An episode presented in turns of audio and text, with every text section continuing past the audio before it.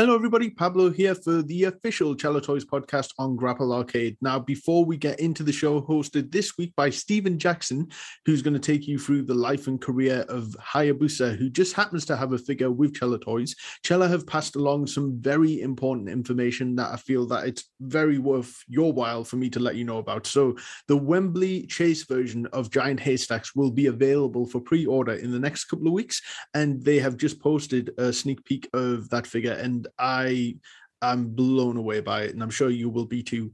Uh, people should start receiving their Bull Nakano figure in late September into October. And again, it, it, just blows my mind that there's a Bull Nakano figure out there, and I will be owning more than one. That is for sure. Uh, Hayabusa is still available on the site uh, via our website. People are already scalping, so don't get scalped. Uh, we only have small Hayabusa numbers left, and uh, Dynamite Kid and Ethan Page will be shipping next, uh, but they did get delayed because of COVID. Uh, but they're doing everything they can to get these out as soon as possible. So, just a little news update there, and I'm going to pass you straight along to the wonderful Stephen Jackson. Enjoy the show.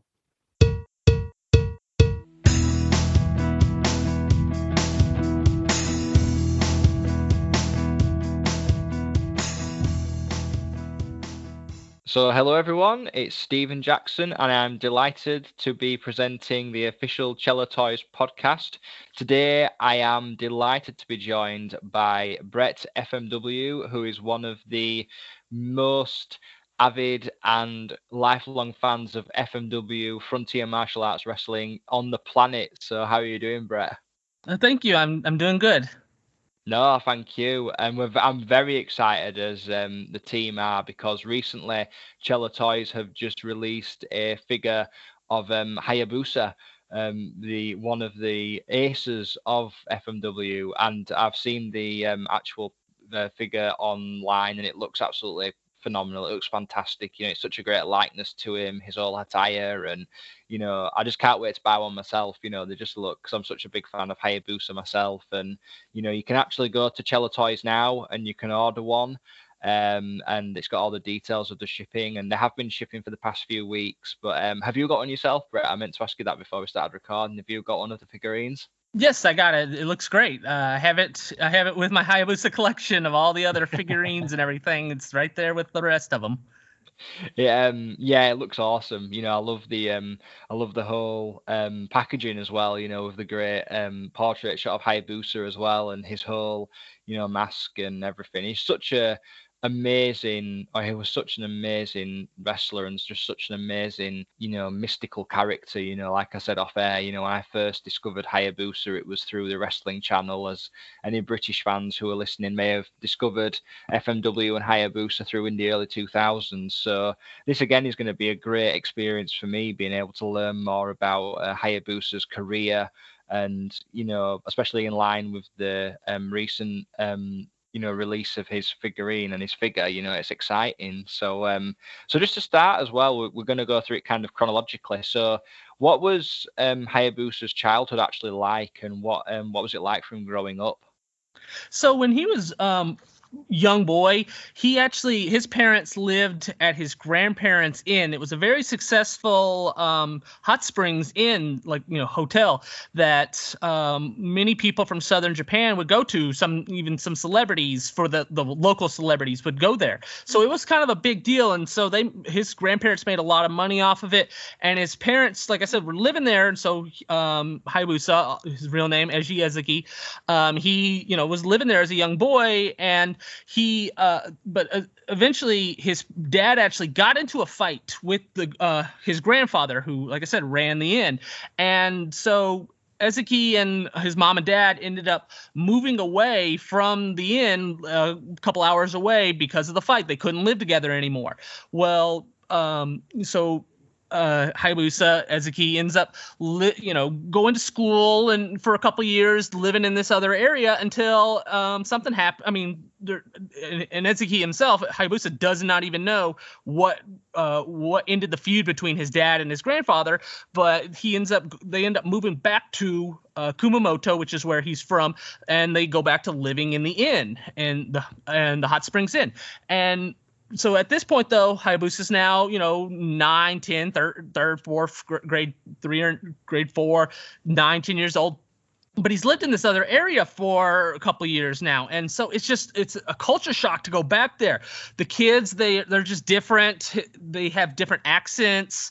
Um, they make fun of him. Like he's kind of a social uh, misfit or you know outcast uh, now because he's just he can't adjust to the move. And so he doesn't really make too many friends you know at like I said, eight, nine, ten years old or so, and so he ends up just staying in the inn, take uh, at his parents or grandparents' inn, and just living life there. And you know, he would watch TV, and while watching TV, there was wrestling on, and he saw Mil Mascaras, and he didn't even know what this was, but he he was like, "Wow, this this mask is amazing! You know, this this outfit." I, I want to watch this. And so he ends up getting into wrestling, watching wrestling every week. Well, his grandfather actually sees that hey, he's watching wrestling. I, am a re- his grandfather is actually a wrestling fan too, and he takes him to a All Japan Women's show. And so, uh, as key as a, as a boy ends up going to his first wrestling show with his grandfather, and he sees the midgets wrestling. He sees uh, all this these uh, the women wrestling, and he comes away with it, and he just loves it. And now he's like obsessed with wrestling. And as he gets older, he's still just watching wrestling every week, and uh, he ends up eventually uh, Tiger Mask pops up on the screen, and he falls in love with Tiger Mask. And the again, the costume, the outfit, the mask, the the way he wrestles is just amazing to him. And he ends up becoming friends with the kids at the school finally after, like I said, kind of being an out uh, you know, a um, outcast, he ends up becoming friends with the uh, friend with the, the boys at school because of wrestling, and they're because uh, they're all them are into Tiger Mask, and so I guess so he just kind of becomes you know one with the friends because of wrestling, and so it ends up building up more and more. Hey, I really like this wrestling. I, you know, like I said, he loves Tiger Mask. He loves how much he's fast he moves and everything. The ironically enough, though, he so he's love you know he loves New Japan. He loves Tiger Mask. He does not like All Japan. And because he he does not like All Japan Pro Wrestling, because there's another uh, junior heavyweight, unlike Tiger Mask, not as good, not as fast, but he's like claiming to be just as good as Tiger Mask, and that's Atsushi Onita. And so uh, Hayabusa grows up hating Atsushi Onita as a, as a young boy. He's not Tiger Mask. What's this guy thinking he's Tiger Mask? He's not nowhere in the league of Tiger Mask, and here he is thinking he's as good or he's the junior, you know, he's the equivalent to Tiger Mask. No. So that'll go into a little bit later of Hayabusa just kind of growing up, never really liking Onita. Wow, I actually that's something I never knew about, Brett. That's an exciting one for me to ask about later on. Um, so, so in terms of Tiger Mask as well, I take it that that was around um, I take it that's Tiger Mask one because yeah, that's Sayama. Tiger Mask. Yes, I yeah Sayama. Yeah, so that's around like the 80 sort of early 80s, so sort of yeah 81, 82. So he's about yeah. 12, 13, 14 at this point. Yeah. yeah. Timeless matches. I can imagine watching those as a kid that you'd just be completely enthralled by watching, you know, Tiger Mask at that point. So even now, when you watch how he moves and things, it's just phenomenal. You know, just unbelievable. Yeah, um, and, and, he sorry, and he would just say he would say like, "Hey, I, we would me and the other kids they would do Tiger Mask moves out on uh, the on the school ground." so wow, they're trying to be Tiger Mask there pl- playing around and everything. That's who kids wanted to be back then. Oh yeah, I can imagine. You know, why wouldn't you want to be Tiger Mask? You know, it's just uh, yeah, definitely would want to, you know, mimic of all people, Tiger Mask. It, um, definitely someone to look up to in terms of uh, junior heavyweight wrestling. Absolutely. So when um, he finally did kind of get integrated into the school network and you know was feeling more comfortable as you just said from coming back into the town and things when he grew up through um, college so when he was kind of growing up through um, his teens did he um was his was Hayabusa's plan always to be a wrestler? And um, as you've just said, um, they were fans. Uh, his friends were fans of wrestling. Did they go into kind of amateur wrestling together at all, or wrestling um, as teenagers to kind of get an experience of what it would be like? Uh, so at, at high school, he did judo. Uh, that was actually mostly what because you had to join a club. So uh, he he did judo, and so he gained some martial arts skills there. But it was actually it it was college where he kind of you know his love and passion for wrestling kind of came out because at the college that he went to, they had kind of like it was it's called um, university wrestling, where essentially there is a amateur promotion wrestling promotion at the college and so a bunch of the other students at this college, they kind of are running wrestling shows. And you know, he loves you know, we've established he loves wrestling, but he's he's kind of skinny. The, the whole thing with Hayabusa was he's only about 160 pounds. Um, but you know, uh, he so he's so he's only about 160 pounds. He's about six feet tall, so this is nothing. So he's really skinny. He does he's really nervous about being uh, wrestling in pretty much his underwear, you know, these small tights in front of people but you know just the love and the passion for wrestling like no i want to do this. I'm going to do this. I i think i can do it. And you know again he had some um, athleticism doing judo. He was pretty good at judo. And so he again had some skills there that kind of could translate in into the wrestling ring. And there was a, a guy a trainer there who kind of taught them the basics of how to kind of have a a match. But you know it's mostly kids. You know there's a lot of backyard wrestling essentially but you know a little bit better. But um you know, so he's there and um, he ends up meeting another wrestler there, and th- that wrestler would go on to become Mr. Gannosuke. So Mr. Gannosuke and him are both in this college wrestling promotion.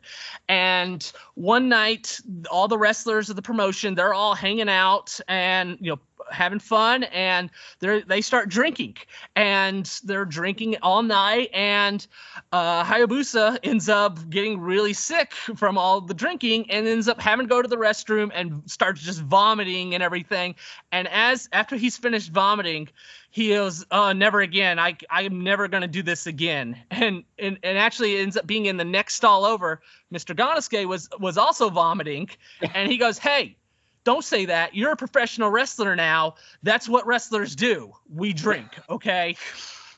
and so it was kind of like, hey, you need to realize, you know, this is what the wrestlers do. And so th- they became they became friends pretty much based off that. There was a bond between Hayabusa and Gannosuke, um, and they you know they both grew up as wrestling fans, and so they really became best friends through wrestling and you know working through the college uh, this like I said, kind of like this backyard promotion together. Um, so again, it was it's kind of a really cool, interesting thing that Hayabusa is there's names that would stick with him the rest of his life, or he's meeting at a young, you know, he's knowing about or meeting at a young age. Yeah, the Grapple Arcade hands up the merchandise. Dig it, ladies and gentlemen. Uh, retro style wrestling action figures from Chella Toys net. Bring the legends, the present, and the future back to the classics. ChellaToys.net. Yeah, um, that's cool. I never knew that they um, had that experience. I knew I knew that uh, Gannosuke and uh, Hayabusa were close friends, but I didn't know they met that young in their um, their lives together. That's um, really uh, that's really funny actually that they um, both met in that. And you know, professional wrestlers do this. You know what I mean? That's kind of an understatement given some of the stories we've heard from you know uh, the United States and the like. You know, Yeah. so that's um, but um, so so from that sort of college experience, um, in terms of actual professional wrestling training, did um, FMW have a dojo, or did he go through a different um, dojo, whether it be All Japan, or as you said, he didn't, he wasn't a big fan of All Japan due to Onita, or was it New Japan, or how did he? How did he actually become a professional wrestler or train to become one to then go into FMW? So he became yeah he went to the FMW dojo and what happened was Mr. Gannosuke he wanted to become a professional wrestler um and that's what he wanted to do Gannosuke wanted to be a professional wrestler but he could not get into the All Japan or New Japan dojo because he was 5'9 and there was a limit you had to be at least 6 feet to get into the dojos and so Gannosuke tells Hayabusa I'm gonna try this out. I'm gonna go to Tokyo and we're I'm gonna try and become a wrestler. You should try out with me. And Hayabusa's like, no, that's not like I don't want to do this professionally. This isn't something I see myself like actually doing as a job. I'm doing it for fun here at the college while I'm taking classes and stuff. Mm, I don't think so. And so Gana's like, you sure? You know, I, I really wouldn't want you to come. I w- really want you to come with me. And Hayabusa says, no, until the day of he decides, you know what, I'm gonna try and he doesn't tell his parents or anything like that and he ends up sneaking out with Gannosuke and they uh, uh, end up taking a bus and so they they live in South Japan and it was like an eight hour all night bus uh, into Tokyo Wow. and so they take this bus and they go into Tokyo with but whoops they were thinking the dojo was in Tokyo, but it turns out it's actually in Saitama, which is in another area about mm, an hour and a half or so away from Tokyo. And so they get off this bus and they're like, "Where's the dojo?" They have no I- no clue where to, you know. Again, they thought it was in Tokyo, and so they end up having to get on. They end up finding their way to where they needed to go, and um, you know, take a subway for an hour and a half, and then again they don't know where the dojo is. And so they're just kind of walking around having no clue where this dojo is. And um, they end up just seeing a guy on the street and they go he looks like a wrestler. He should he i think he he's going to the dojo to, for this tryout. And so that he they end up following this guy and sure enough they were right. He was also trying out. FMW had put out this uh, release of like hey come out and try try out. We're you know taking applications and we're gonna uh, see how physically fit you are and interview you and everything. And hundreds of people tried out. And uh, they train or you know they uh, in front of tarzan goto they have to you know do 100 push-ups. They have to do 100 sit-ups. They have to uh, kind of show they know what they're doing. They have to be interviewed and everything. And out of you know 100 plus people that got uh, that tried out two people made it into the FMW dojo and that was Hayabusa and Mr. Gannosuke. Wow. No one else. Yeah, they no one else ended up getting in. It was just them two, and then, um, so afterwards they are sent home. You okay? You know, come back here in a week or two. Well, then Hayabusa goes back home, and you know he's going to be moving to Saitama to live in the FMW dojo. Well, so he's got to tell his parents like, "Hey, I'm I'm quitting school, and I'm going to try this out. You know, I'm this is what I want to do." And at this point, his parents are now in charge of the inn. They're the ones running the inn. His grandparents have, con- you know, are they're still living there, but they're not. Um, they have no, you know, they're they've retired essentially, but they're still Yeah. living in the inn. So Hayabusa ha- is at dinner, you know, having a family dinner with his parents, and he tells them, "Hey, I'm quitting college, and I'm gonna try, uh, and I've already been accepted into the FMW dojo. Uh, you know, this is what I'm gonna do." And Hayabusa's dad gets so mad at him, starts screaming at him how a disgrace he is. You know, wrestling, what? You know, he, he's in Hayabusa's in line to take over for this really successful uh, inn, and he's gonna throw that away. You know, he's pretty much telling him, "I'm just, you know, you're out of the family essentially." And even Wow. Hayabusa's and even Hayabusa's grandfather, who again is a wrestling fan, took him to his re- first wrestling show. Is like, "You're skinny. You're gonna get killed." So even his one his one support isn't really supporting him here. And so anyway, he yells at Hayabusa, and Hayabusa ends up leaving and staying at uh, staying at a friend's house, and ends up just going back to Tokyo to live at the FMW dojo. And now he knows he can't quit because he can't go back home. He's been, you know, pretty much just kicked out of the family essentially. And so he has to live in this dojo and there's no going back essentially. And so him and Gannosuke go through the FMW dojo system and it's rough. It's Tarzan Goto waking you up at 3 a.m. going, all right, let's let's um, you know, spar. Let's do this and and you know it's it's tough and also they had to get a job as well because and because they're not getting paid because they're not wrestling they're just training so half the time you're training you know you're up all night training and then you got to get up at 6 a.m and their job was essentially to make uh, beds for or fix beds for um retirement homes and so they're working on beds throughout the day Wow. then you have to go and train. And like I said, it's hard. You know, they're doing all, all the and Tarzan Goto's making Hayabusa eat all this food that he's that thinks is disgusting, but it's to help build muscle and everything. And so he's not even eating that well. He's like I said, Tarzan Goto at 3 a.m. Okay, uh, everyone up. Come on down to the dojo. We're going because they're like i said they're living in the dojo. They're second floor of the dojo. So they have like and it's not even a bed. It's like pretty much just a mat essentially. And so they're not sleeping that well. Like i said tarzan goto's going all right it's 3 a.m let's let's start training. And tarzan goto would do a, a technique of i'm just going to lay on you and you try and get out. And tarzan goto is over 300 pounds. Yeah. and so here's, like I said, 160 pound Hayabusa trying to get out from Tarzan And goto, pretty much just squishing him, and that's the whole that's the whole quote unquote training that he's getting at 3 a.m. Knowing in three hours I got to get up and go to work. So life was hell. He, I mean, this is Hayabusa's own words. It was hell. He felt it was hell, and he hated it. He hated every moment of it. And like I said, but he couldn't quit. He could. Where? What else was he going to do? He's already committed and been kicked out of his family. He has to go through with this. Wow. Um.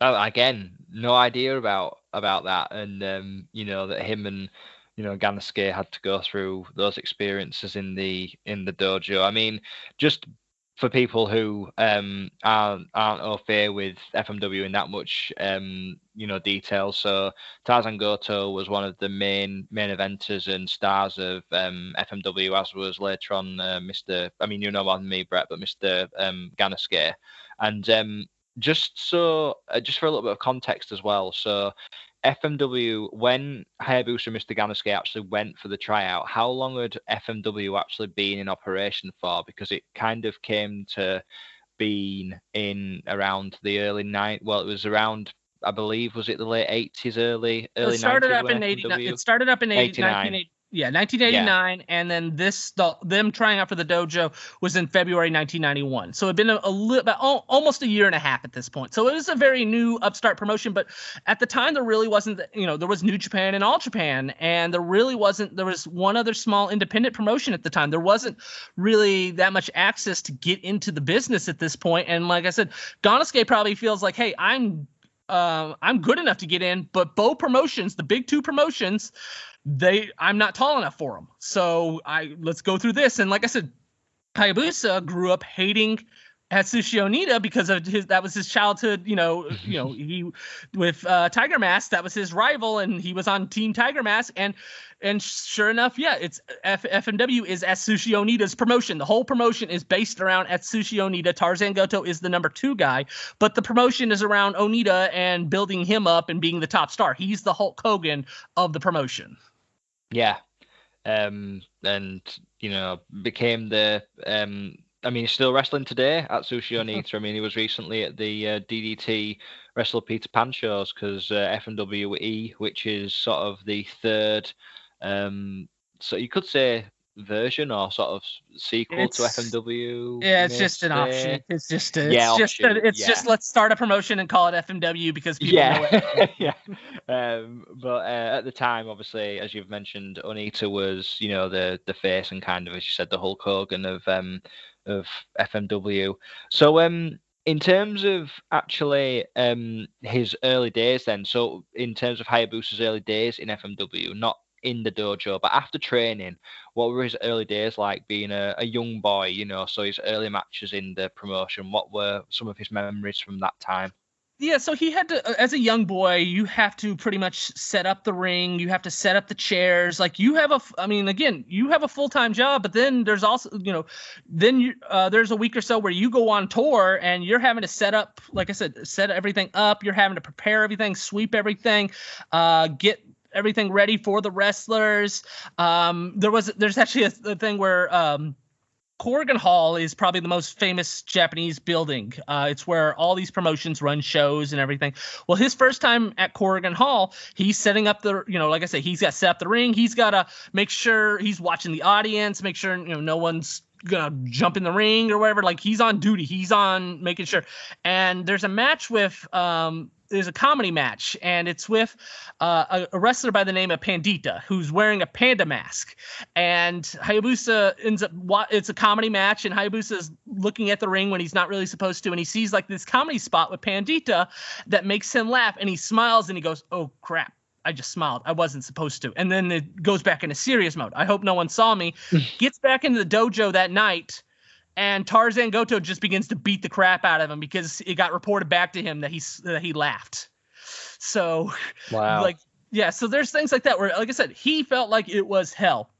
But you know, like I said, then he uh, ended up going, you know, going on tour and everything, and he actually ends up making his debut, not knowing that he was going to make his debut that day. He gets told that there's another wrestler and he's injured, and he, uh, we need you to fill in for him.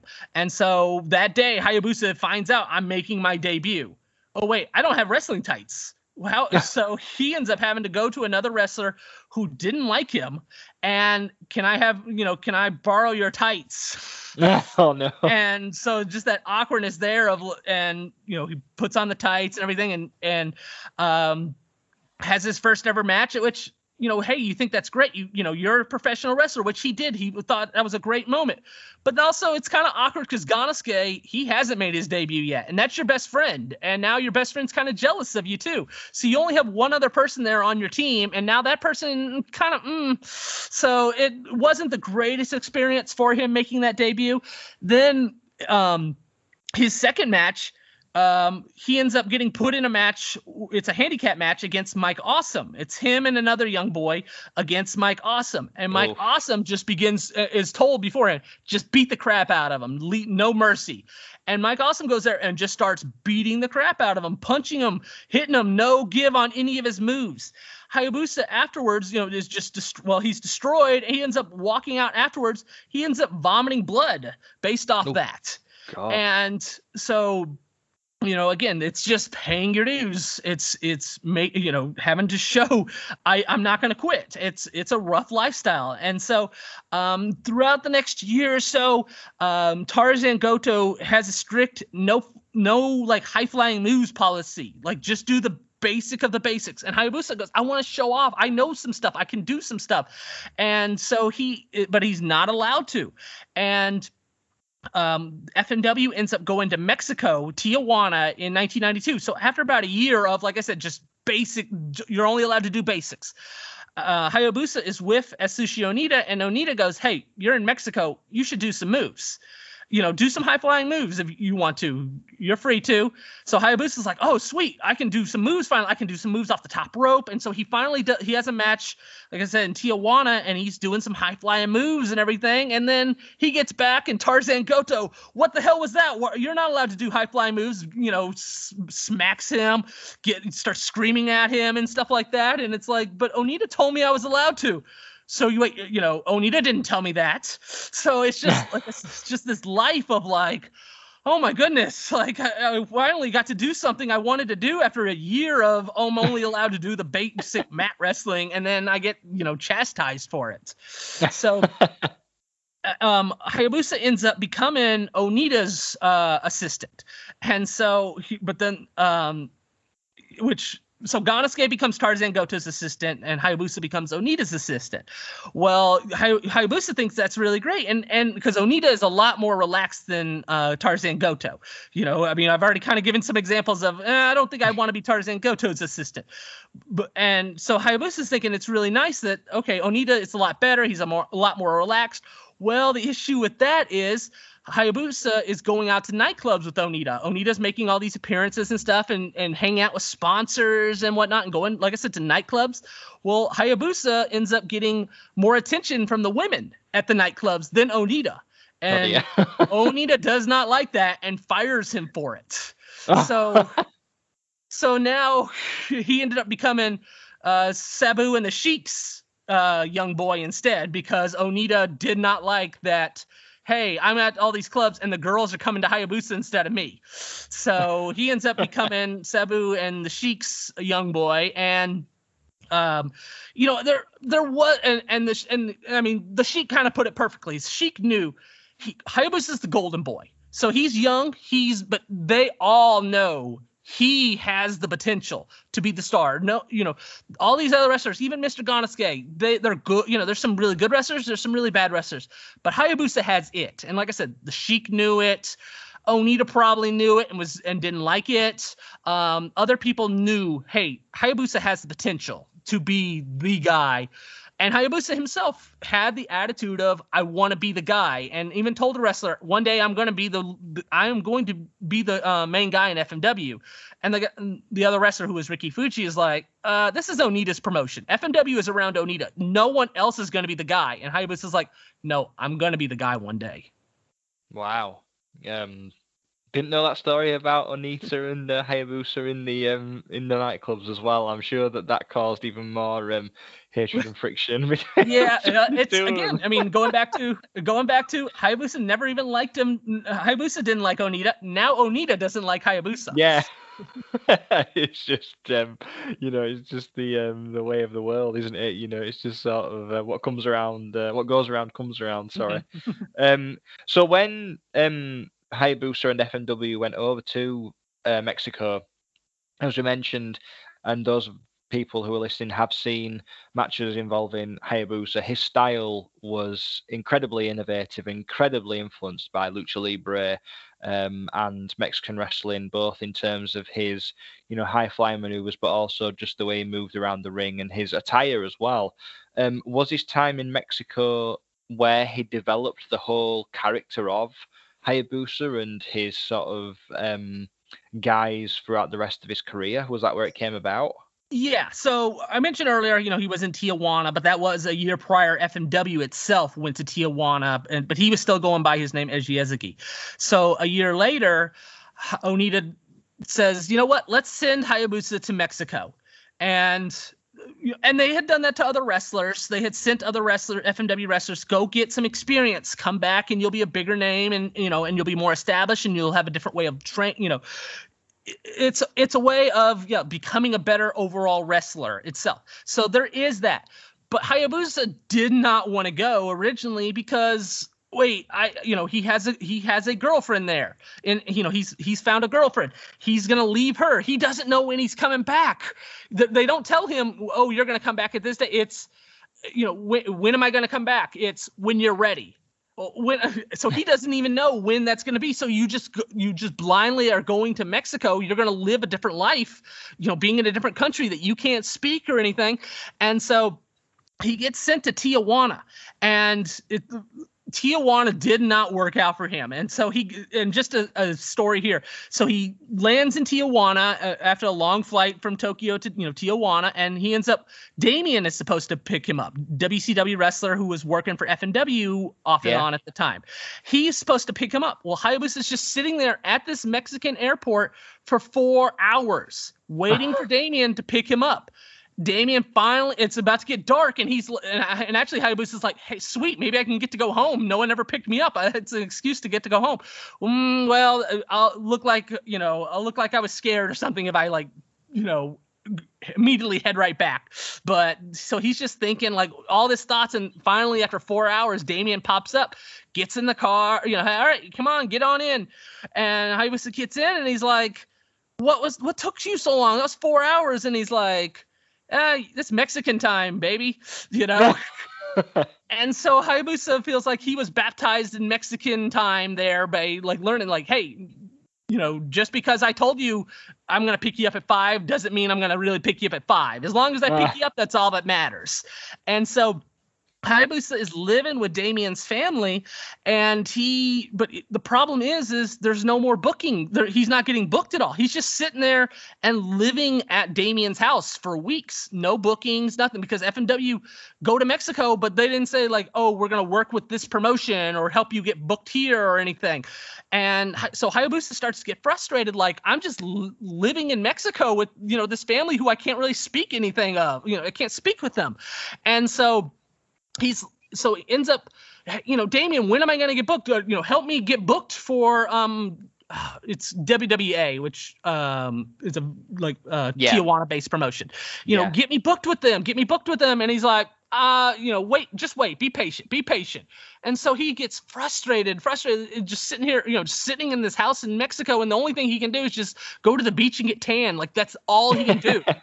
And it gets to a point where he's like why aren't you getting me booked? Why like are you scared i'm going to take your booking you know and and Hayabusa's just like i'm sorry you know like i i snapped. Like i apologize. Like i i i shouldn't have yelled at you like that. And Damien's just like it's cool Uh, hey, here's the reason you're not getting booked though. Your name's Eiji Ezaki. No one knows you. Like who? Like no one's gonna book some random Japanese guy. You need to come up with a gimmick. And so Hay- Hayabusa's like, hey, that's right. I do need to. Okay, you know what? Hey, I'm in Mexico. I'm gonna come up with my own mask idea. And so he spends all day, all night, and all you know, next day or so, just drawing masks, coming up with mask ideas. And then he comes up with the mask, this mask idea where there's no top. It's um you could see your hair you know you could see his hair and, and Yeah. everything in the mask and you know you see uh it's it's you know you see more of his eyes and, and whatnot and and the um it's just it's a different mask than a typical lucha libre mask and so damien he goes you know take me to this mask guy i want it made and so Damien takes him to the mask guy, and the, the mask guy Ridge is like, "No, I'm not making that. That mask is weird. That like no." And Hayabusa's is like, "No, this is what I want. It looks cool." And so the mask guy makes it, and you know, there's the Hayabusa mask. And so Hayabusa comes up with the idea, okay, what like what name should I come up with and everything. And so he ends up it, I'm gonna be like a falcon. I, you know, I'm gonna go fast. I want to go fast. And there's the fastest is it's, it's a Japanese roller coaster in Japan. It's called the Hayabusa, and it's the fastest roller coaster in Japan. And based off, you know, being uh, Hayabusa being meaning like falcon, fa- um, or peregrine peregrine falcon, which is the Yeah. fastest bird. And so Hayabusa's, or you know, like you know what? That's my name. I'm gonna be Hayabusa. I'm gonna be a fast high flyer. And Wow. so um, so he comes up with the gimmick and everything, and then okay, now we- we're gonna um, you know get me booked, get me booked, and now the WWA guys are like, we can't, you know, I have a gimmick now. I'm not just Eiji Ezaki, I'm Hayabusa. I have a mask. Look, here's my look. And then they go, okay, well, you're not trained in lucha, so you have to report to this wrestler here, and he's gonna train lucha to you. And so he goes to this do- this gym in Tijuana, and it ends up being Rey Mysterio Senior's gym. Ah, yeah. and he is learning lucha libre. Here he is, two two plus years in the business. He's 25 years old. He is learning with like eight nine year olds how to do lucha libre. And he's like, oh, this is so embarrassing. Oh, this I can't, you know. But you know what? He's not necessarily good at it either. He's like these eight nine year olds some of them are better than me. So it's not only embarrassing the fact that you're like training with kids but these some of these kids are better than you and you're a professional wrestler. And so um so he ends up having to completely it's just it's completely different than the Japanese style. So he has to pretty much just flip flop his brain on how to wrestle because it why the kids were better than him was because he had been taught a certain way and he needed to adjust to that because lucha libre is so so different than Japanese style. And so he ends up doing it differently and ends up getting a lot better. He gets, you know, picks up the speed a lot faster than um, uh, normal. And there's actually a, a kid there helping train, and that ends up being Rey Mysterio Jr. He, he's Yeah. helping his uncle out. And so he's sparring and doing lucha libre with Rey Mysterio, who he doesn't even really know who he is. They both don't really know who each other are. And Rey Mysterio's like, "Hey, dude, you're pretty good at this." And Hayabusa's like, "Thanks, you know. Hey, I mean, I mean, you know, again, they're different languages. They're not really talking, but it's like, yeah, I mean, I am a professional wrestler. I have, you know, but Rey Mysterio, like I said, doesn't know who he is. He doesn't know who Rey Mysterio is. Um, but again, so he ends up picking it up, and he does get booked a couple times in Tijuana, but it's like once a month, and then he ends up, um, you know, like I'm not making any money here. This sucks. Like, and wh- what what's going on? Why am I st- okay? I now I'm I have a gimmick. I'm trained. Why am I not getting booked? And Damien's just like, Mexico is going, you know, we're all suffering right now. Mexico is going through a, you know, pretty much a financial collapse, a, d- a depression. No one in Tijuana is getting booked. And so Hayabusa ends up one time uh, going to just going to shows and he meets Ultimo Dragon backstage one time who was there. And Ultimo Dragon, he, you know, is working for um, AAA at the time or EML, EMLL. EML, yeah, yeah. EMLL, yeah. And um, he sees Ultimo Dragon and he's like, he knows him. Hey, Ultimo Dragon has worked for uh, WAR uh, promotion in New Japan at the time. And he's like, please help me get to Mexico City. That's where EMLL is. Get me booked in EMLL. And so Ultimo Dragon goes, okay, but you're going to have to, you know, live in Me- Mexico City. And so Hayabusa leaves Tijuana, dr- uh, dr- gets in the car essentially with Ultimo Dragon.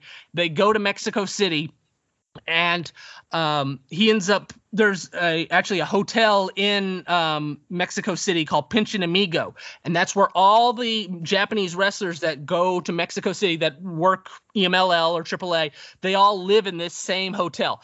And so this actually is a lot better for him because hey, there's Japanese people. There's he's got friends now. Um, he makes friend he makes a friendship with a wrestler named Ki- Koji Kanemoto. So like there's a bond there now, you know, and he ends up getting booked in EMLL and after a while he kind of actually starts to get over and the gimmick the high he ends up doing uh and, and also he ends up learning a lot of these moves that he is well known for at ultimo dragon he's holding a school and so along with like chris jericho um there's some other wrestlers there um they're learning all these moves from Ultimo Dragon, how to do an Asai moonsault, how to do, you know, and Hayabusa ends up creating some of these moves also while training with Ultimo Dragon. Creates the Phoenix Splash. He create well, he takes the Firebird Splash, which is a 450 from Scorpio, but no one had really seen Scorpio doing that too much uh, in Japan. So he's taking all he's using, you know, creating moves, taking moves, and so he is now a well-rounded wrestler at this point. And um, after a couple months, he know um, he decides, okay, I- I'm established now. I'm I know what I'm doing. I need to go to Florida. I if I'm going to come back and go to FMW, go back to FMW, I need to gain weight because the problem with Mexico, he just kept getting sick. Um, the food just never agreed with him. The water never agreed with him. He just kept getting sick, so he could never gain weight. And so he ends up getting in contact with Mike Awesome, and he moves to Florida. And for six months, Mike Awesome helps prepare him to you know to gain weight, to gain muscle, and everything, so that he could be a full fledged like okay now you are ready to be one of the top wrestlers in FMW. You got the gimmick, you got the look, you got the moves, and now you're gonna have the muscle and the and the body for it. Wow. Um, it's fascinating to think that you know such a um, iconic mask and such an iconic attire was created in that kind of a situation, you know, and that he was able to basically reinvent himself within a few months and from being, you know, an FMW dojo young boy to being, you know, the the Firebird Hayabusa, you know, and, and the fact that he was able to meet Ultimo Dragon, and you know you can definitely see the influence of him, and you can see the influence of you know uh, Mysterio Jr. Obviously with the um, as you said, the training. I never actually knew the trained together. I knew that obviously they've been in Mexico together, but I didn't know they trained together so intimately. So that's really you know, yeah, they- exciting to the know basic. as well. The, well, yeah, Rey Mysterio knew the knew it. He had been a pro for a couple years at that point, so Yeah. he was just there helping his uncle out with the students, with the kids or whatever. And then and Hayabusa, yeah, just ended up being there learning with the kids. With and Mm. so essentially, kind of Rey Mysterio helped be a teacher to him, essentially. Yeah, that's. I mean, that's incredible. You know, it just shows the uh, the whole sort of international and worldwide worldwide journey that you know Hayabusa went on. So when he had gained his weight, like you said, he went to the United States and was with Mike Awesome for six months, and then you know he returned to um, FMW. Um, I mean, he returned to um, ju- just to backtrack slightly, actually, from FMW. Um, he actually returned, I believe. I could be, I could be getting it confused here. Did he return during the Super J Cup, which uh, Jushin Thunder Liger um, created over in uh, New Japan Pro Wrestling, and then Yeah. debuted the Hayabusa gimmick over in uh, in the Super J Cup? Is that correct? Yeah, and so that actually what helped him in EMLL. So essentially, what happened was Hayabusa had only been in Tio, you know, he still was at only in Tijuana at this point, and he'd only wrestled a couple times. And FMW was like, "Hey, uh, Jushin Liger, he wants you in the Super J Cup tournament." And Hayabusa's like, "What's that? Like this All Star tournament?" And he's like, "What's that?" And he's like, well, it's gonna be the best of the best, and Liger wants to face off against you, and you know, we want you to show like what you've learned in Mexico. And Hayabusa at this point, he's like I said, he's only been in Tijuana at this point, so he starts freaking out, going, "Wait, I'm gonna wrestle Jushin Liger. I'm not ready. I've only had three matches in Tijuana at this point." you know, he came up with the gimmick, but he was still living at Damien's. And so he is having like a panic attack. And but he ends up, you know, okay, uh, you know, like he even calls up the FMW office. It's like, please do not have me come back. I am not ready. And they call him back, like, sorry, you got to come back just for this one time. And so Hayabusa comes back, has the match with Liger, and, and, doesn't even like get to really see Liger until like right before the show. And because New Japan was actually touring at the time, so Hayabusa was hanging out with the great Sasuke. He was hanging out with um, some other like, Super Delphin, Taka Michinoku. He was hanging out with other Japanese wrestlers that were not in New Japan the day of the show, you know, just nervous. But the New Japan wrestlers like Liger, like Benoit, they had been touring, so they didn't get back until like right before the show. And so Hayabusa can't even really go over the match with Liger that much before going in, and he literally just gets to like, okay, what are we gonna do? And Liger's just like, let's just wing it. And so again, Liger hadn't really put that much thought into it, and he's got three more, you know, a couple more matches. He knows he's gonna, you know, go to the finals or semifinals of the tournament. He doesn't have time to worry about this first round. So essentially, it's given to Hayabusa, and Hayabusa's like, okay, I'm gonna just go all out, and he ends up, you know, right at the start attacking Liger and doing a tope con hilo, and he ends up doing a uh, shooting star press, just like everything he can just pull out, and he ends up you know, having the match, Liger wins, and he's got to go back to Mexico the next day. And so he doesn't even know, like, how did this get was, you know, I think it was a good match, but I don't know, like, how well was this received? And it actually was um, about a month later or so that he ended up seeing um, when he met Ultimo Dragon, and Ultimo Dragon actually was hanging out with Liger, that he got to see the magazine coverage of like, hey, here's, you know, this was a great match. It was uh, all the commentary on it like hey this was the best match of the first round of the tournament was hayabusa versus liger he didn't know anything about that and so um but yeah, Hayabusa actually ended up using like look, you know, with EMLL to get booked by EML. See, look, I had a match with Liger. Look, I I am a name. I'm a name in Japan because at the time he wouldn't have been, you know, no one knew of the gimmick or anything like that, and so he he essentially got booked through EMLL because of uh, you know, having that Super J Cup. Everything he says, everything turned around because he was in the Super J Cup tournament. The whole Hayabusa, if that would have flopped, if that match would have flopped, probably wouldn't even came back as Hayabusa. It's crazy to think that, you know, I just had to get that question in, even though it wasn't put on the, the uh, mm-hmm. messages we sent, just because that match for me was when I saw that match retrospectively you know that whole as you said that tope over the top and just obviously i grew up watching liger and then hayabusa came to me retrospectively but just mm-hmm. seeing those two the way that that's my favorite match of the tournament and my favorite japanese wrestling match of all time there's just something about that where it just i sit there and wonder just that like you said the shooting star press you know the um the speed what they worked out the reactions from the crowd you know it was just such a um, exciting, fast paced, ahead of its time, you know, encounter, you know, and like you said, although Liger went on, you know, to the semi finals, it just wasn't for me, that was just the the perfect match of the I know a lot of people will have their favourite matches from the tournament, but that for me was just the the one which just kind of grabbed me and just, you know,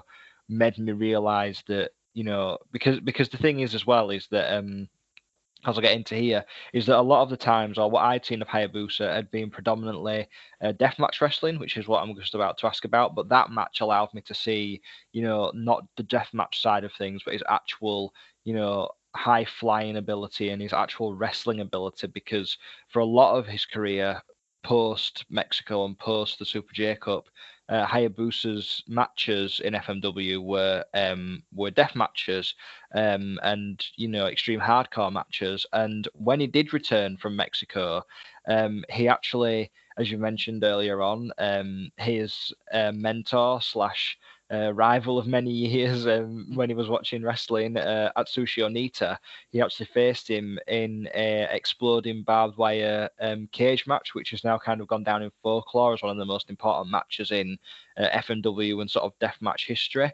I mean, did what first of all, what was kind of his thoughts on going into that after like um, you know FMW had grown with Onita, and secondly, did Onita know it was sorry, did Hayabusa know that it was the passing of the torch that particular match and that it was kind of the biggest moment of his career?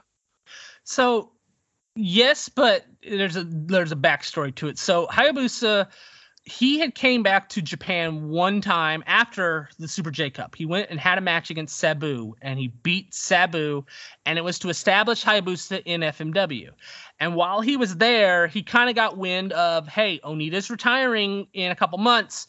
You're going to be like the top guy. You're going to be one of the, but the problem was is Tarzan Goto, he's seniority, he's got more seniority, he's a big name. He's going to like he's still there but like, hey, we want this promotion to be around you, even though Tarzan Goto is going to be there. And so Hayabusa um, is, you know, like I said, that that was the main reason why he went to Florida to train with Mike Awesome.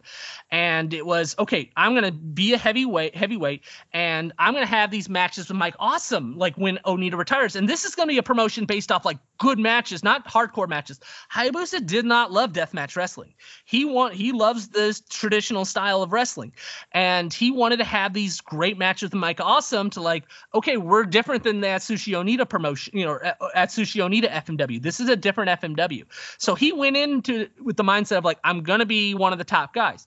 Well, right before the show, Tarzan Goto pulls out of the promotion. He quits the promotion, and Mr. Uh, Mr. Gannosuke ends up actually quitting with him. And Hayabusa was hoping for Gannosuke to stay. Um, he wanted to have great matches with Gannosuke, but it was a blessing that Goto left because, like I said, he wasn't going to have great matches with Tarzan Goto, but Tarzan Goto was going to be there and going to be one of the top guys. So the fact that Tarzan Goto left actually left an opening for Hayabusa to be the guy. And so with Tar and Tarzan Goto was going to face off against Atsushi Onita, but with Goto quitting the promotion right before the the show, uh, and Hayabusa was going to face Mike Awesome at this show at Kawasaki Stadium on May 5th, 1995.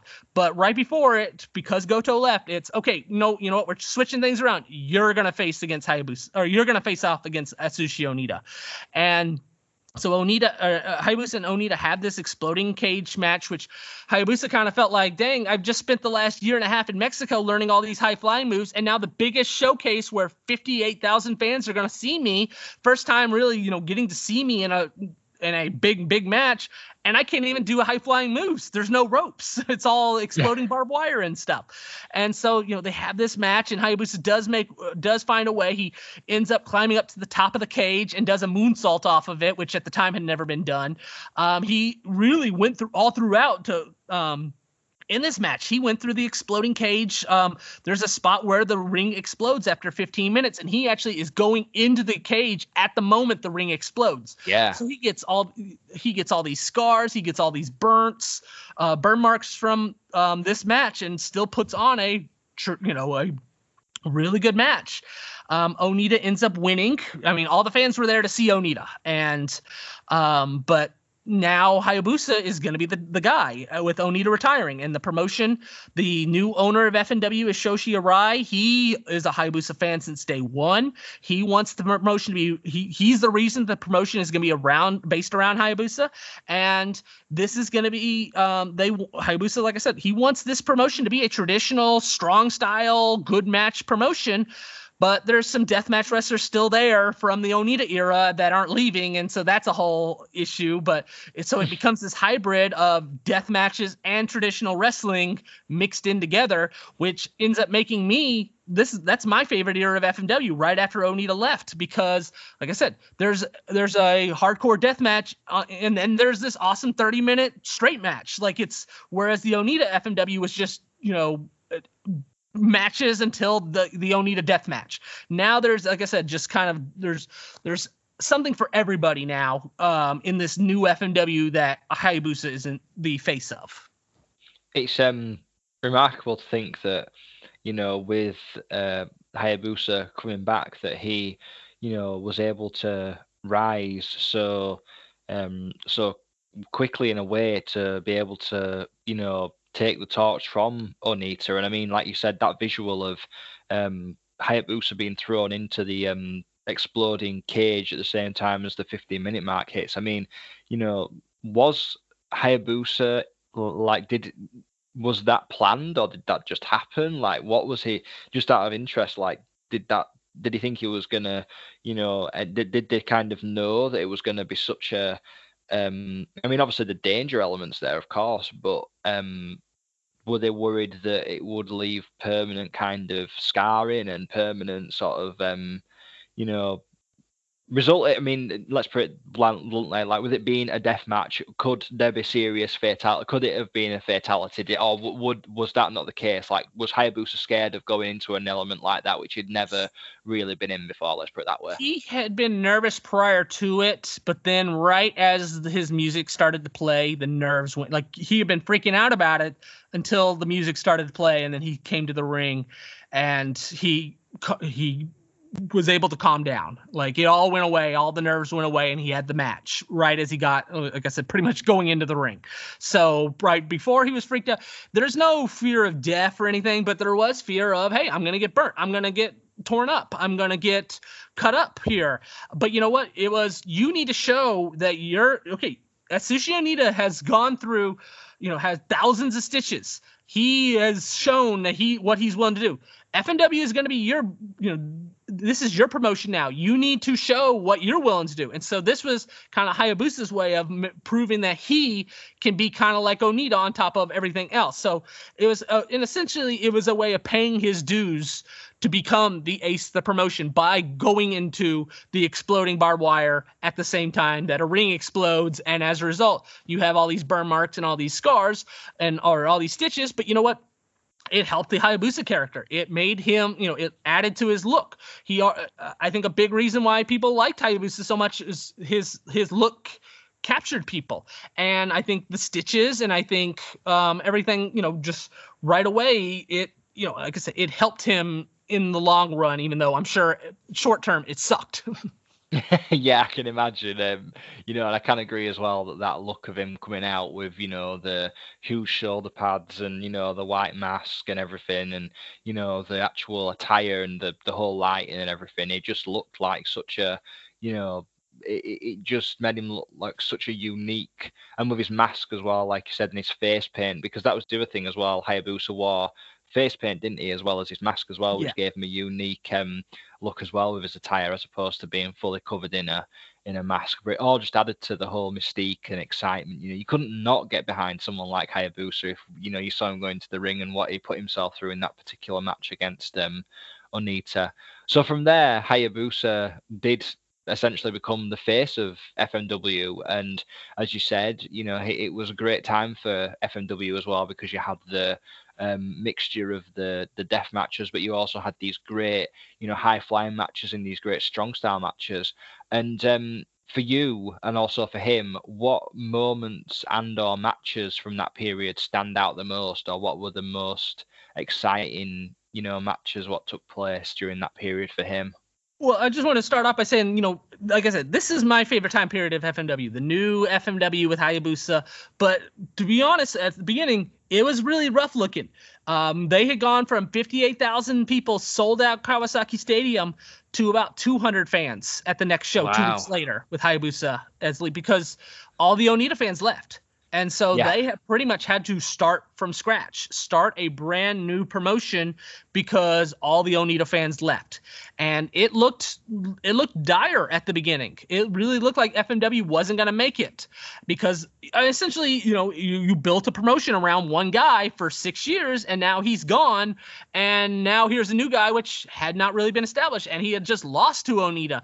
He didn't I mean, I, I feel bad saying this. He paid his dues, but you know the fans didn't come with him. To, you know afterwards, they didn't. Oh, look at the he went through the bar exploding barbed wire. I want to see him wrestle again. You know, but he ended up um, throughout the next couple weeks and you know the first couple months, he ended up debuting those moves we were talking about. He debuts the Phoenix Splash, which that stands out. That gets magazine um, reporters, you know, attention, and they start covering FMW. It, he does the um does the Firebird Splash. He does the Shooting Star Press. He also debuts the Falcon Arrow um, mm. for the first time. And so for these first couple months, you know, he's it's building up. It's building up. Their um they're growing you know like i said they had to start from scratch and so now they're growing and he has a series of matches. It's a tournament it's called the grand slam tournament where eight wrestlers the top eight fmw wrestlers fight against one another in a uh, you know kind of like the g1 you know in a uh, yeah, round, robin, tournament. And Hayabusa has a match against Mike Awesome, and then um, you know, it, it, and I, I I personally like it. I know there were some mess ups and stuff, but then um, you know he ends up beating Mike Awesome, and then that leads to eventually the finals, and uh, again against Mike Awesome, and they sell out Korakuen Hall, and it's one of the biggest FMW. It's it's a big FMW match just for the meaning behind it because it kind of was a sign of hey, this FMW, this new FMW with Hayabusa, it's gonna make it. They're selling out Korakuen Hall. The fan, you know, yeah, the Onita fans are gone, but now there are new fans, and those are Hayabusa fans. Like Hayabusa now has his own fans, and so after that series of the Grand Slam, then there's the you know Hayabusa now okay he is established. He has def, you know uh, he lost to Mike Awesome in the finals of that tournament but it established him as the guy. Even though Mike Awesome is the champion Hayabusa is the guy of, of the promotion. Everyone knows it the promotion is FMW Hayabusa. You come to see Hayabusa. Well Hayabusa through the tournament and other mess ups, his body is already breaking down. It's only been eight months or nine months, but he has and so many injuries tallied up. He has um he can't see even. Like he, he got poked in the eye in a match and so now he's struggling to even see. Um his like i said he's just having numerous injuries. I'm i drawn a blank on but it, essentially he went to the doctor and the doctor told him it's as if you went through a full-on car crash like how bad off your body is. You need to take a year off. So here hayabusa is after literally seven months of being this i'm the guy this promotion is mine and now i'm being told i have to take a year off for injuries. Well he goes no i, I gotta keep wrestling. So he keeps wrestling but he is just breaking down to where Shoichi Arai ends up telling him like no you are not allowed to wrestle anymore. You cannot wrestle and you have to take a step back. We are gonna, you know, focus the promotion on other wrestlers, Masato Tanaka, Mike Awesome. There's other people we can focus the promotion around. It doesn't have to just be about you.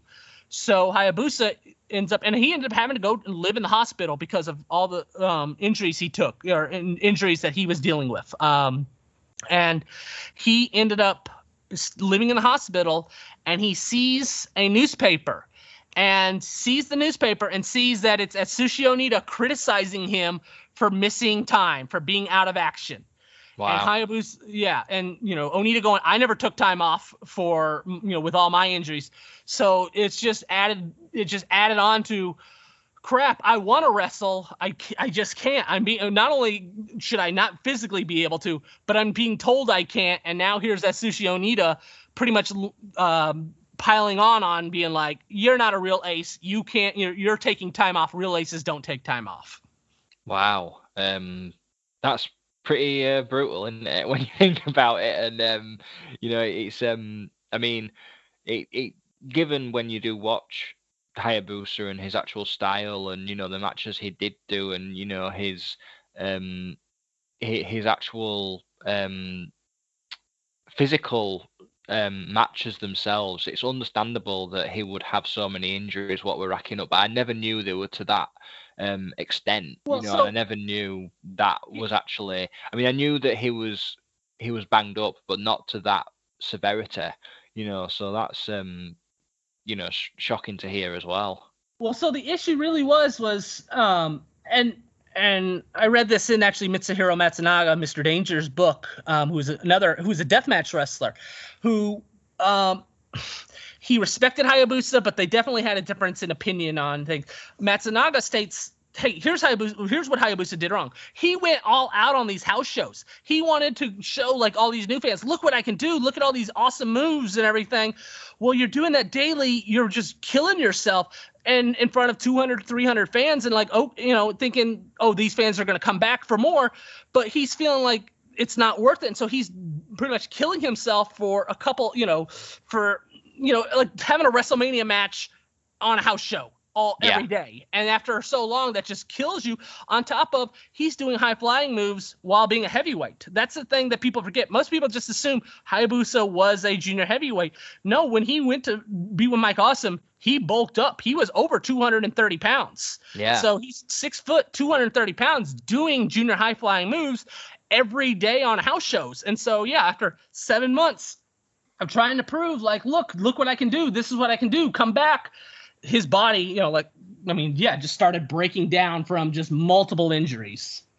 It's um I mean, it's understandable given, like you've said, you know, the um, way was wrestling that kind of a style in front of so many fans, but over such a short period of time, you know, like I had no idea it happened so um, so quickly, you know. Because what's interesting is is that as you've just mentioned with um, you know, Mike Awesome and um, and uh, Hayabusa is that you know during this time over in the United States for a lot of fans and and Western fans, ECW kind of came up through the you know the um, the independent promotion, the hardcore promotion, which rose up and became, you know, the number three promotion in the 90s.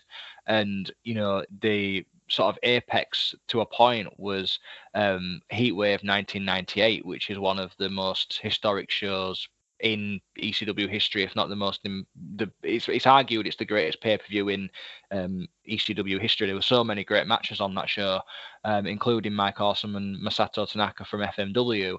But the match which probably is the most intriguing and probably the most um, historic and probably the one which has the most sort of uh, mythology around it for a lot of fans, especially looking back now, is um, the match which took place between for the ECW tag titles between Rob Van Dam and Sabu against Jinsei Shinzaki, aka Hakushi from uh, WWF, against um, and Hayabusa in a in a tag match for the ECW tag titles. I mean, um, when he was, I mean, how did that actually come about? Was this, you know, quite soon after he'd been in hospital? I mean, if he was told he wasn't able to wrestle again, how did he get able to go over to the United States? What kind of led to that for a lot of fans who might that might have been for a lot of Western fans, for example, that was probably a lot of their um, first exposure to Hayabusa, you know, because Yeah. a lot of people may not have not sit apart from tape traders seen um, FMW. So he ended up being he was supposed to take a year off. He ended up taking seven months off, and so he came back. and He probably wasn't ready, um, but he he knew, and the reason he also he he knew when Onita made that comment, it wasn't just an insult. It was there was mo- there was a reason behind it, and he knew Onita was coming back. Onita was going to come out of retirement. And that became a whole issue because you just created a whole promotion around Hayabusa, and now here is Onita wanting to come back, and and that sure enough is what happened. Onita broke his retirement after about a year and a half. He's coming out of retirement, and he wants the promotion to be focused around him. Hayabusa can't compete with that. Um, you know, even though the whole, I mean, it is a Bret Hart Hulk Hogan situation where, okay, the whole promotion is based around Hulk Hogan. He leaves. It's now about Bret Hart. Well, now Hulk Hogan's back. We got to get it back to Hulk Hogan because the numbers are better with Hulk Hogan. Same thing with Onita and Hayabusa. The numbers, you know, oh, obviously the fans want Onita, you know, are going to cut those Onita fans that all left. They're going to come back. They all did not come back, but some fans did, but not as many because people were upset that Onita broke his retirement um, so soon. But Hayabusa knew Onita's the guy now. I can't compete with Onita because this he created FMW. How am I? I'm going to be above him? No. But you know what I can do? I can I can out wrestle Onita, and the way to show that is I want to wrestle in other promotions, and so he actually get uh, and actually ends up being Onita. Ask Giant Baba, can you have Hayabusa wrestle for All Japan? And so Hayabusa and uh, ends up beginning to work All Japan shows and to showcase a new audience Wow. my style, my high flying style. He ends up getting put in the tag team with Jinsei Shinzaki, like you said, Hakushi. They become a tag team. They have matches against tag team matches against Misawa, Mitsuharu Misawa, Toshiaki Kawada, Kenta Kobashi. This series of matches, FMW and All Japan now have a working relationship with one another. That then turns into that. Then eventually, you know, hey, you're doing other, you're doing outside promotion shows um, FMW and ECW, they're working together. Uh, Tanaka, he is working in ECW. Uh, Mike Awesome comes on his off tours. Um, as a result, you know, every so often, some F- uh, ECW wrestlers will come to a big FMW show. Well, Paul Heyman, you know, hey, come on, you know, I want. I want Hayabusa and uh, Shinzaki to come over for this show to, you know, go up against Rob Van Dam and Sabu. And um, the you know, Hayabusa doesn't really talk too much about this match other than um, Sabu actually uh, ended up paying for them um, to come over there. It ended up being Sabu, and Sabu actually ended up uh, getting picking them up and then getting pulled over for speeding. And the cops looking through everything that day a- after a 14-hour flight to Ohio. next thing you know, now you're pulled over by the cops because Sabu was going too fast. And um, but uh, you know, I'm sure there were, it was such a boom boom because um he was only there for like a day or two uh in America, but you know there was definitely some jet lagged. Uh, lots of different opinions about the match. Um, Hay- Hayabusa messed up on a spot, and the one thing that sticks with him is that the fans chanted "You fucked up" at him, and he actually liked it. Like, okay, I now I'm you know one with the promotion. I'm getting the "You fucked up" chant. Like, so he actually liked that. But um, I like I said, I think there was some jet lag.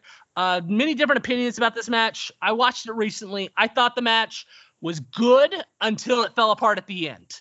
Um, Yeah. And I think there was just some me- mess, mess ups and mix ups. And, you know, Hayabusa, I I mean, Hayabusa also had a kind of a, I mean, all four of them, especially, but obviously Hayabusa and Sabu, they have high highs and low lows. And there's a lot of mess up, you know, there's mess ups and, and, screwed up spots and both you know obviously everyone makes fun of Sabu but you know Hayabusa would gladly admit hey there were some I screwed up a lot of times in matches as well.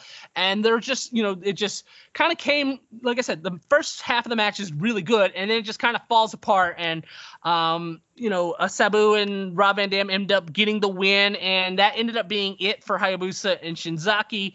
Um as they just couldn't really go to ECW too often because FMW could afford to give Tanaka up for time periods, but they could not afford to give up Hayabusa because, like I said, the promotion, so much of it was based around Hayabusa that you couldn't take, couldn't have him even with Onita on the shows. They couldn't afford to take Hayabusa off for long periods of time. So this was the only time he really could do it because FMW was off tour. He, you know, he, um, and you know, and ECW, like I said, they were getting Masato Tanaka for the most part anyway. That was pretty much the big part of the agreement anyway. Yeah, the Grapple Arcade. Hands off the merchandise. Dig it. Ladies and gentlemen, uh, and retro style wrestling action figures from chellatoys.net. Bring the legends, the present, and the future back to the classics. Chellatoys.net. Yeah.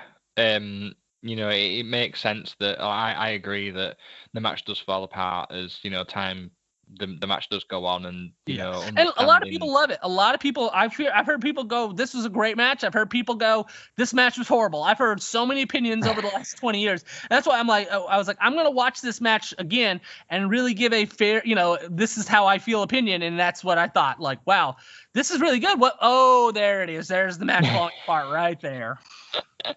it's it's good though that Hayabusa, you know, felt accepted in that the you know fans were chanting UF Yeah. up and you know that he and, and just I mean I, th- I think part of it as well is just that actually having it's such a kind of kudos thing that you know Hayabusa was in ECW and especially when he was looking across the ring from Sabu when they are kind of parallels of one another in attire and their styles you know they're always kind of um mentioned in in likeness to one another because they are very um similar in many ways Mhm. and um, as you mentioned, with him going across to All Japan as well, with the you know relationship with FMW, that gives another um, and the tag matches as well, which are phenomenal. You know those those matches with the four pillars and you know the stuff they were doing over there was just crazy. You know, and the the way and like you said, that that's where you can see that Hayabusa was a heavyweight in a sense, in that you know he was able to wrestle the strong style and he was able to wrestle the King's Road, as they know, as it's called, the King's Road style, which is a lot more physical and a lot more kind of hard hitting, but bring in this,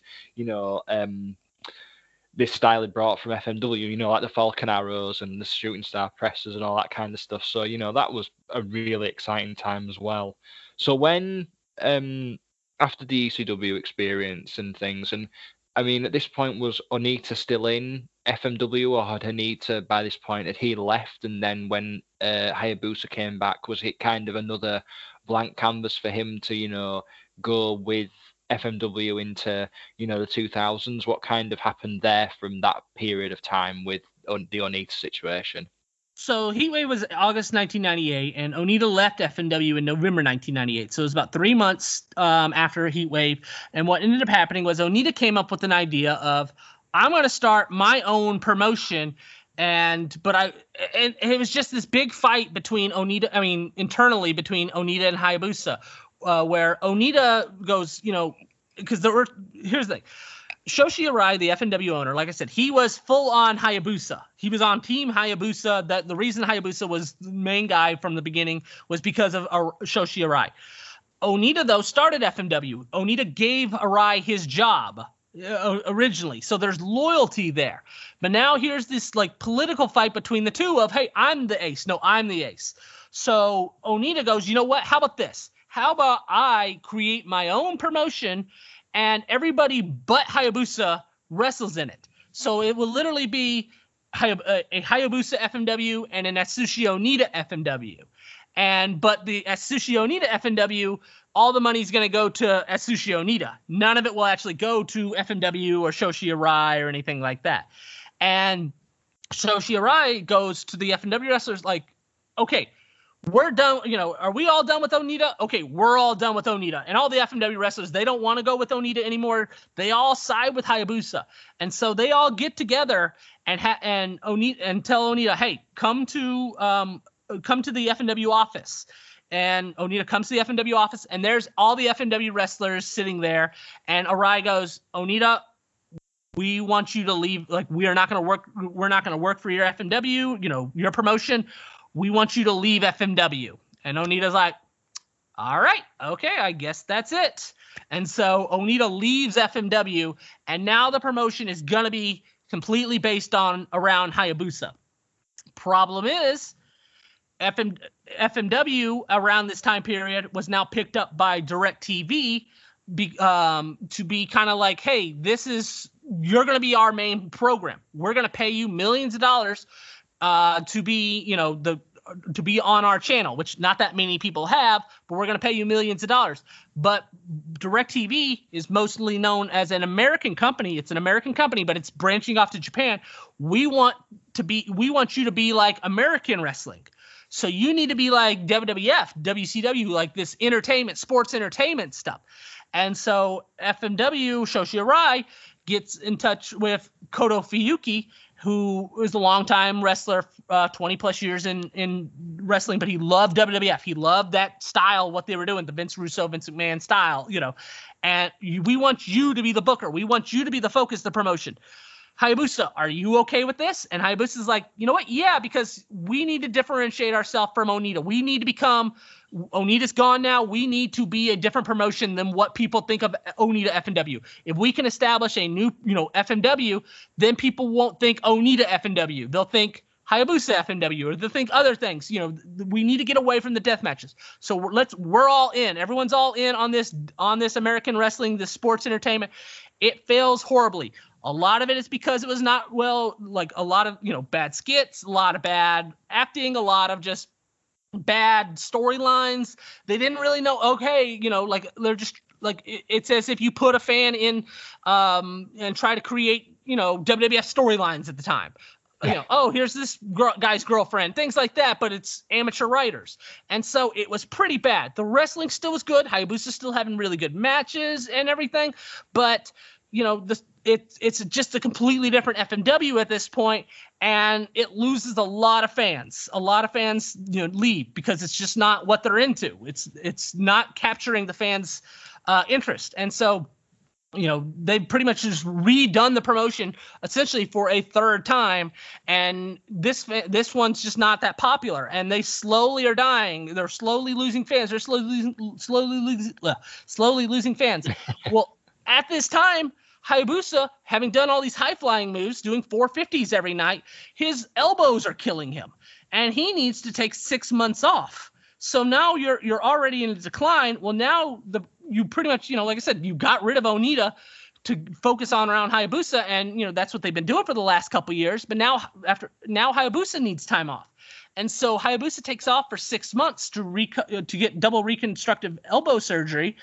and FMW just goes down the toilet the you know, again the shows were already kind of mm, but there were still some great matches. Well now the writing's even probably worse.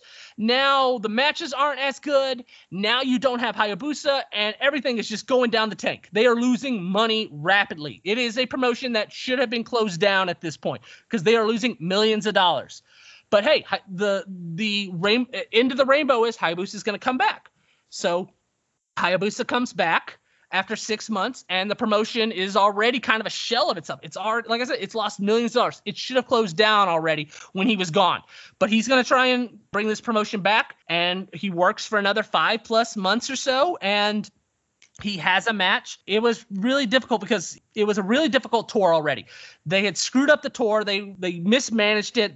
Shows three hours away. Next day, okay, now we're like we're like essentially they got on a bus and had a show, and then they get back on the bus and drive four hours. Then the next and have a show. Then the next day drive another four hours. Like the the tour was insane. So Hayabusa during this tour he gets sick.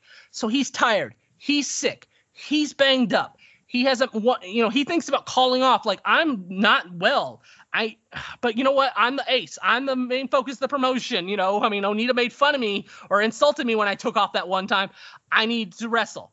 So he wrestles a match against Mammoth Sasaki and he re- knows right away like i'm not good. This like there's something wrong there's something off about me. And about 10 minutes into that match he tries an Asai moonsault the Lionsault off the middle rope and ends up falling and landing on his head and becomes paralyzed. Yeah.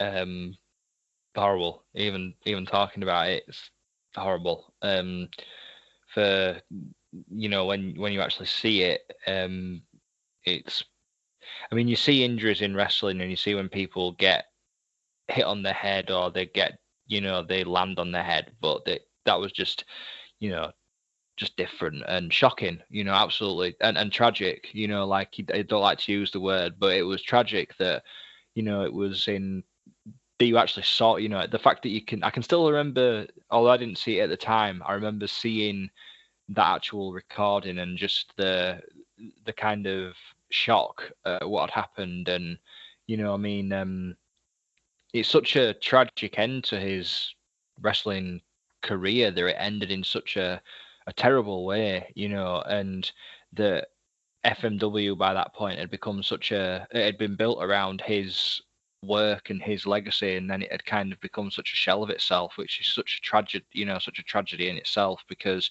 you know it, it was all the intention as you just said to you know keep going and to hopefully help it like the phoenix or the falcon he was you know rise it from the ashes once again. But it wasn't it wasn't to be. And um you know, it's such a, a shame that um, a, a, terrible shame that he was injured how he was. And um, you know, I mean, when Hayabusa was um, paralyzed and he wasn't, um, you know, able to wrestle. I mean, for those people who don't know as well, like it, it literally did. I it did fully paralyze his um, lower half. I mean, I, I don't know fully. I know he um, was able to move the top half of his body, but he wasn't able to walk as well as he wasn't able to walk for several years, was he? And and so he could stand. To, it yeah. took about it took about ten months or so because he had yeah. So he was. They told him he was going to be not be able to walk at all. But after a month or so, and also he dealt with um, being in the hospital and having uh, germs get inside him while living in the hospital to where he needed open heart surgery. And so he would had to deal with that before he could even try the recovery aspect. So there was that aspect. Then it was okay. After uh, so long, he did start to have feeling in his fingers and whatnot. So that was the sign of like, okay, I'm not going to be completely paralyzed, bedridden for the rest of my life, which that was the original thought. And then after about 10 months of re- rehabilitation, he was able to walk. And then a couple months after that, he, or sorry, he was able to stand up. And then a couple months after that, he was able to walk. Um, and uh, I mean, he could he could walk with a cane and whatnot for the majority of his life. It just obviously a lot easier in a wheelchair. Yeah, um, you know, because um, we're kind of they, they were jumping slightly, but one of the I don't remember which which show it actually was, but like I said in the questions, I remember um, seeing a particular video of um, of Hayabusa when he um, I remember there was a yeah. lot of the FMW, yeah, you know, it's sure. I mean, and and well, there, yeah, there was actually. Uh-huh, sorry, there was a couple. No, no, yeah, where he he actually walked from his chair and was able to get into the ring, and you know, I remember seeing it online, and you know, just even now, you know, the the actual tears are kind of beginning to well up hmm. now, seeing that, you know, such a inspirational thing to for someone to you know, do and just the respect from everybody and just the emotion what it emitted and just how brave he was to be able to to do that. I mean, you know, such courage and such an inspiration in terms of you know him. I mean, his career in itself was an inspiration, but for him to be able to do that after what happened to him, I mean, you know, how as a as a this is kind of as a fan, not about his career, but for you, what was that like with you de- dedicating your life essentially to chronicling his his life essentially? What was that like for you, seeing that firsthand? Um. Well, no. I mean, so like I said, he there there was multiple stages of that because, like I said, like after about a year or so, he was walking. So I knew he could walk, and and I, I've spent not you know I've spent uh, several nights hanging out with him, and so Yeah. I, I was able to see you know like him walk, you know, and and whatnot. So I mean, I, like it, it wasn't unknown to me at the time but yeah there was two different ones where that the first one i think meant a lot more to him and just in general which was um because I'm, I'm I don't know which one exactly you're referring to. So there's one where uh, he walked to the ring and they kind of helped him into the ring, and that was with Jinsei Shinzaki, that was with Finn Balor, that was with the Great Sasuke, um, in the ring with him, and then uh, and Mil Mascaras, ironically enough, his first childhood favorite wrestler, is in the ring there, and and Tenryu, and so there was that one, which that one was a really cool scene. I'm I'm uh, super excited, and super happy that he got to do it. Then there was one four years later, um, and that was for a telethon for um, for people with handicaps, mental and physical, and it was pretty much uh, like I said, telethon to help raise money for it and everything. But that was a TV spectacle, and a lot of people. That was uh, where a lot of people saw. That was um, him come to the ring and then he literally walked up the stairs himself Yeah. while other wrestlers are cheering for him and everything. But he actually had a bad taste in his mouth from that one because then they started ringing the 10 bell salute as if he was retiring and he did not give the okay for that. So he was actually really upset that they did that to him um, so like I said, it kind of left a sour taste in his mouth. Even though if you show the video, like you post that video online, it'll get thousands of likes because yeah, it looks inspirational and it is. It's super inspirational and and like I said, he actually was able to walk to the ring for the first time by himself, which um, you know, like I said, it was just for a TV show though. I mean, that's what I've been told. Like it was a TV show, okay? Yeah. You know, but again, it what it showed was amazing, and I mean, I'm glad that he did it, even though, like I said, there was a sour taste in his mouth from that one.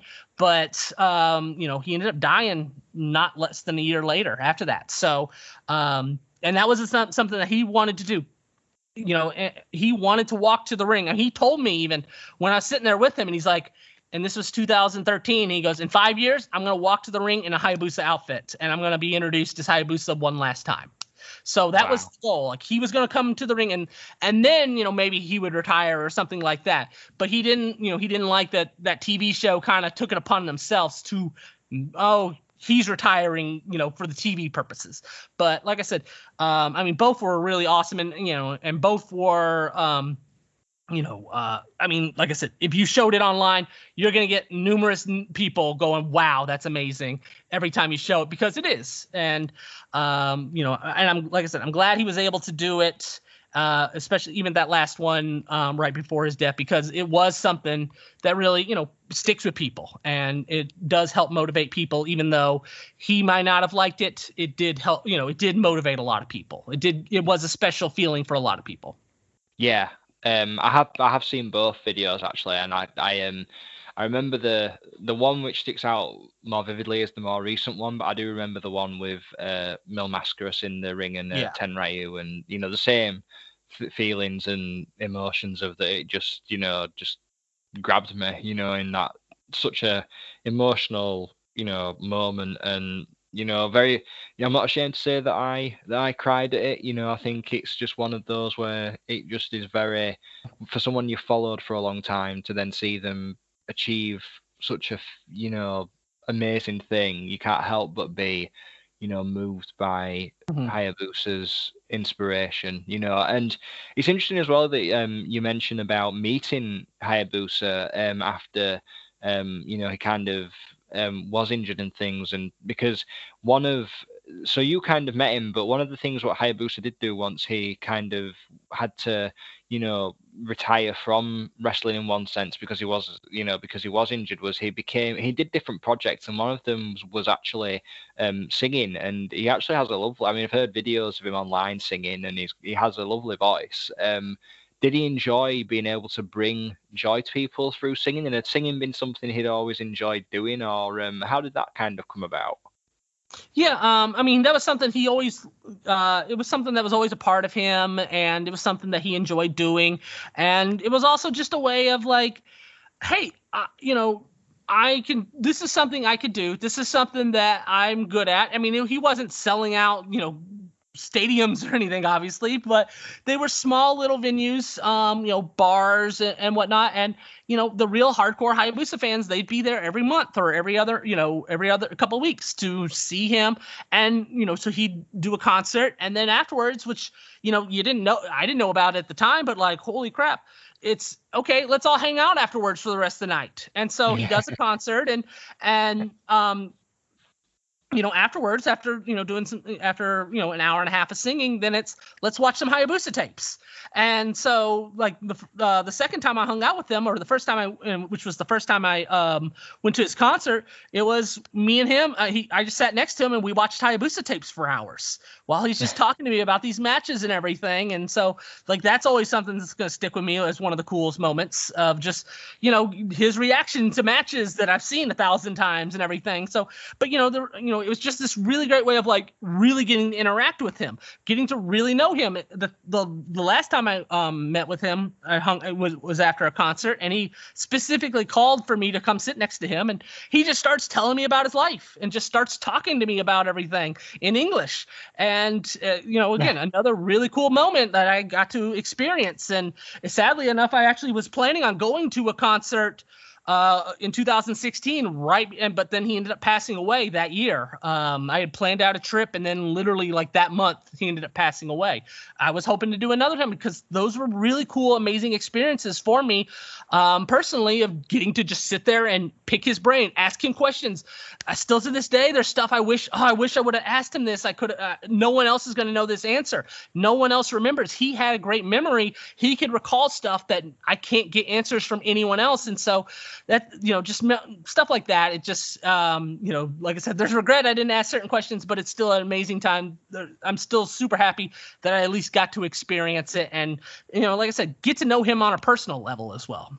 Oh yeah absolutely. I mean it's such an incredible story that you were able to meet him and get to know him in such a you know an intimate way and they had that level of trust in you. Like i said before we even started this interview you know being able to um, have the opportunity to interview you, knowing how you've chronicled Hayabusa's career, is you know a huge privilege uh, for me as a as a fan of you know both of you, him him and yourself, you know. And as you said, he Hayabusa sadly sadly did uh, pass away in uh, 2016, and you know I remember reading about it, and you know it, it upset it upset me given you know everything like you said what had happened with his you know being injured and and things. And you know i think like you said that he, i just wanted to see him come to the ring one more time and you know in his attire and everything. And you know we can we can all dream of that and we can go back and we can watch those tapes and watch those matches and enjoy them. And, and his work will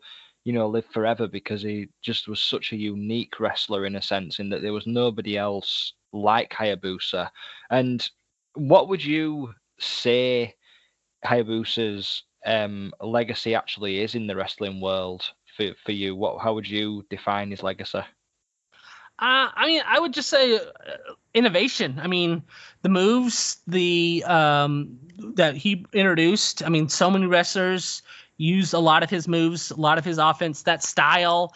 Um, it's you know just that crispness that he brought. Um, I you know he also so what I also really liked about Hayabusa was, you know, he knew he was coming from the from Onita's FMW. This is FMW. He kind of took a he kind of took some pages from Onita. That passion, that um, going all out. You know, Onita they always they call him the charisma of tears. Well, Hayabusa kind of tried to be that as well, and he didn't do it.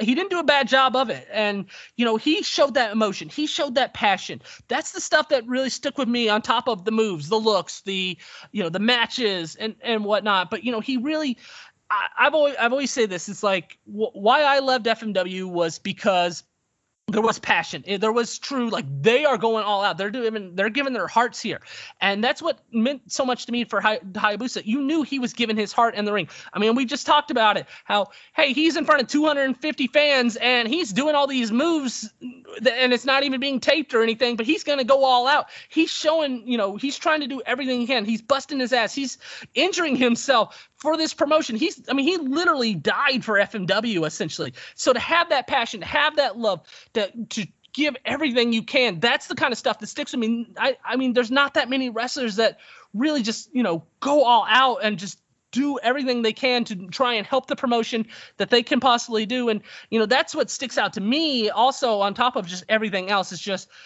he just this passion that he had for this business that he, what he was willing to sacrifice what he was willing to give to it. And i mean that's why i want to keep i want to do interviews like this where i want people to know hey you know he yeah he died 5 years ago. Yeah his career ended 20 years ago now but you know what? He still was one of a kind. He still was an amazing wrestler and an amazing person and he should be celebrated for everything he gave to this business.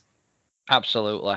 I don't think there's any better way to finish the interview than than that, Brett. Thank you so much for joining me for this um, celebration of Hayabusa to go in line with the official Chella Toys release of his uh, figurine. Um, it's been absolutely fantastic. Thank you so much. Thank you for having me. Oh no, thank you. Uh, the the thanks all come from me and from the uh, Chella Toys podcast. And um, just to remind everyone, as we did at the beginning, um, the actual Hayabusa figure, um, it does look fantastic, um, and Brett can uh, vouch for that, as he said at the beginning of the podcast. Um, they have been shipping out in the past few weeks. So um, if you go over to chellatoys.net, you can find out all the ordering info and you can find out all the details of how to order yourself one and um, put it on your shelf as well, and then look at it with pride. Um, hmm. you know, celebrating the career and life of Hayabusa. So um, once again, thank you, Brett, for joining uh, joining me, and keep safe as well. Thank you. No, you are welcome. Ah, thank you. And just to finish off, you can find Brett on Twitter at BAHUFMW. That's BAHUFMW. You can also find his work on his website, which is also BAHUFMW.com. And you can also find Brett's work regarding FMW and Hayabusa on YouTube at Brett, FMW. So thanks once again, Brett.